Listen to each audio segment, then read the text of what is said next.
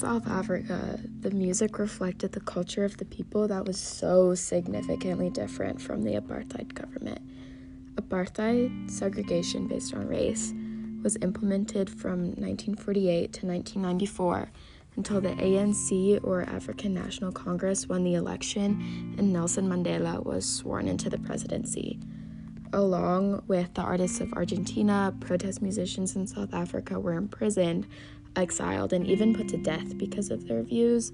And because of this, the music at the time represented everything that the government was not at all. And there was a stark contrast between the music that the that the government did support and the protest music.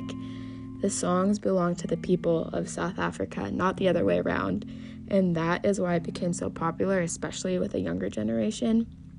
Not only did this period of music fight against the systemic oppression of apartheid, but also of racial injustice all over the globe.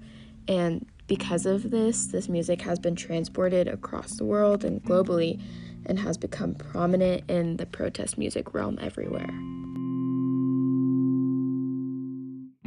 Nkosi Sikelel' iAfrika was written by Enoch Sontonga in 1897, originally as a Christian hymn that translates to Lord Bless Africa. During apartheid, it became an African liberation hymn and was later adopted to become the national anthem of South Africa, along with Zambia, Tanzania, Zimbabwe, and Zambia. It was the official anthem for the ANC and became a symbol for the anti apartheid movement. Written in B flat major, it has a tone of cheerfulness and as the University of Michigan describes this key, it holds hope and aspirations for a better world than what we are in now, which fits perfectly. Not only is this represented in the composition, but also in the lyrics. It asks to protect the nation of South Africa, as well as intervening and ending all conflicts. It was inaugurated as the national anthem in 1996, where it was adapted to have five of South Africa's 11 national languages, and it is a symbol of unification and struggle for the country. Nkosi Sikaleli radiates the idea of Ubuntu, which includes compassion and humanity. In a way, it says, I am, and therefore we are, where they have blended the overall struggle with personal experiences, making the music that much more powerful.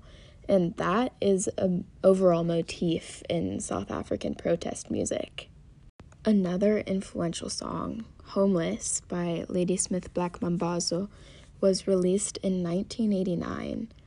It protests apartheid without even mentioning it, which is the whole beauty of this song.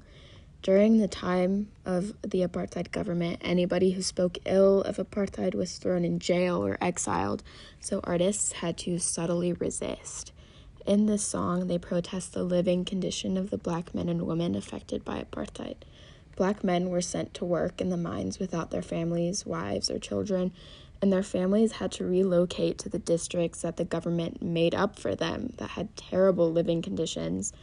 They classified themselves as being homeless, hence the name of the song. Written in Xhosa and in English, it is incredibly powerful and asks the government one main question Why? And as as well as addressing that there are so many dead tonight and that it could be you. There are no instruments, simply vocals as the chorus sings in beautiful harmony. The song is raw, as well as ringing true for many who experienced it. Personally, I grew up listening to the song always playing in the background on Sunday mornings, and its lyrics were, will forever be ingrained into my mind, and I feel like that is what makes this song so timeless. Johannes Kerkorrel was another influential Afrikaans songwriter and activist. During his time at Stellenbosch University, where he became the editor for the newspaper, the End Conscription campaign, which protested the mandatory military service for the apartheid government and the National Union of South African Students.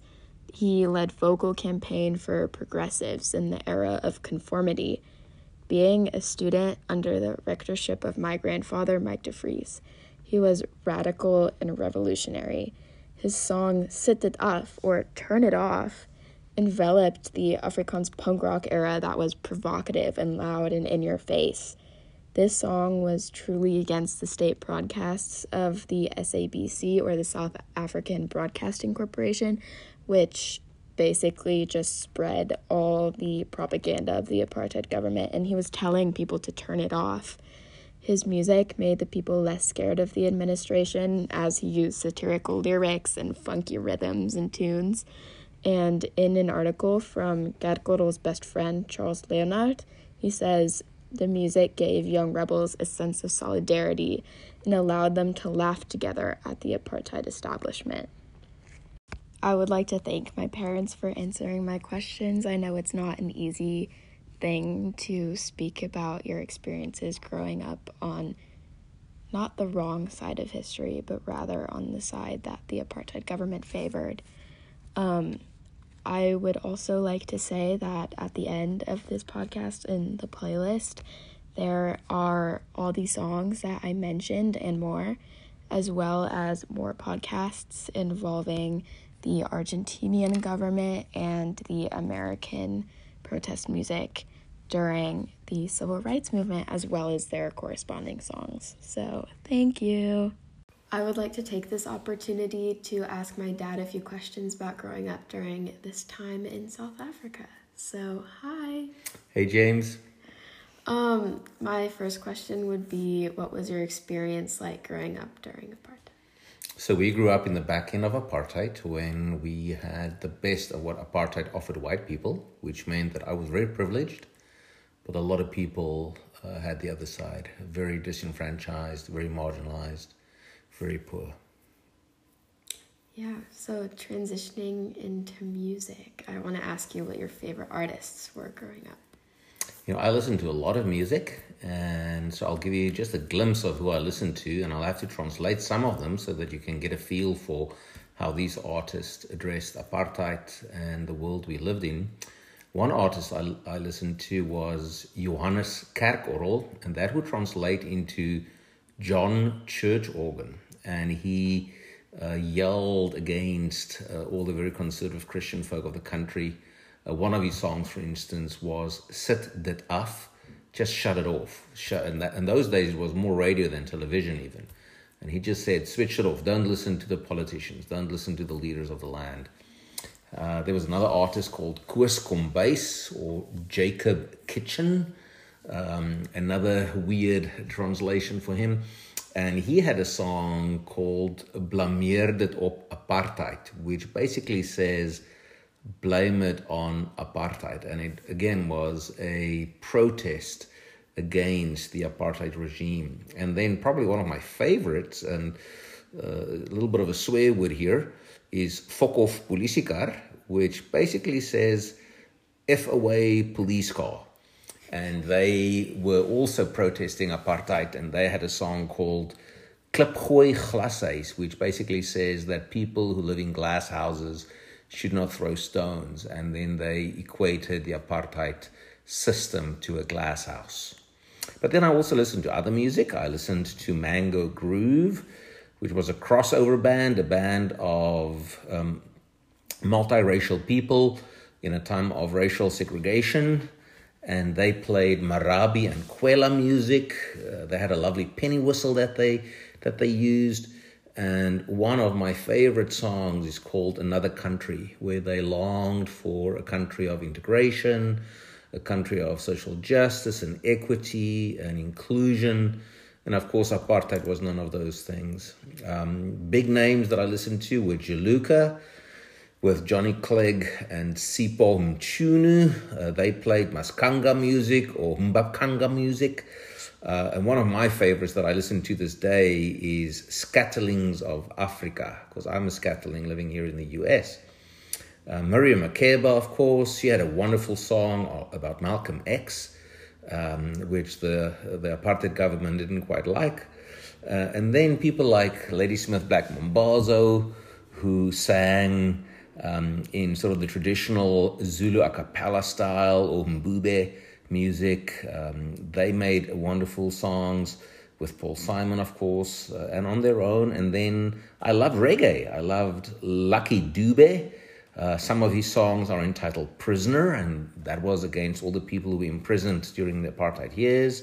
Slave, that's another song against the apartheid regime. And then Exodus, a very hopeful song that the apartheid regime would end. So, as you can hear, I listen to a lot of music, both Afrikaans and in other languages.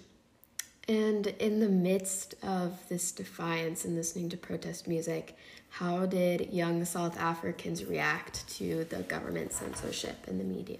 Yeah, so I can only speak for being a white South African because I think black South Africans had a very different experience than the one that I had. But uh, in my late teens and early college years, there was a a group of musicians, and Johannes Kerkorrel was part of it, Koos Bass was part of it, um, and they they call themselves the Voëlvry Tour, which translates into free as a bird, or maybe a better translation would be the Outcast Tour. And they toured all the university campuses. Um, where they got banned immediately because the, the government and the administration of the universities didn't want them to play there. But we then just found other venues where we listened to these these, these artists and and it was always basically a message that apartheid was wrong and it needs to end. Um, and of course, the, the politicians didn't like these these these songs, and so a lot of young people joined the Voëlvry tour and things what happened there. But then there were also even some of my friends who were very nationalist, and so they were very protective of white Afrikaans speaking people. And they they went to their rallies and they tended their things. Uh, and as I've said, I mean, black folk would have had a very different experience compared to us whites. And how did this music you listened to influence you, if it did in any way? Yeah, so I grew up in a household that loved music. My dad especially loved German piano music and organ music. So every weekend we would play a lot of music in my house. I sang either solo in choirs from the age of about six till the age of about 27 for many years loved music, but I'm very grateful to music because music allowed me to grow out of my family and out of my church and out of my country.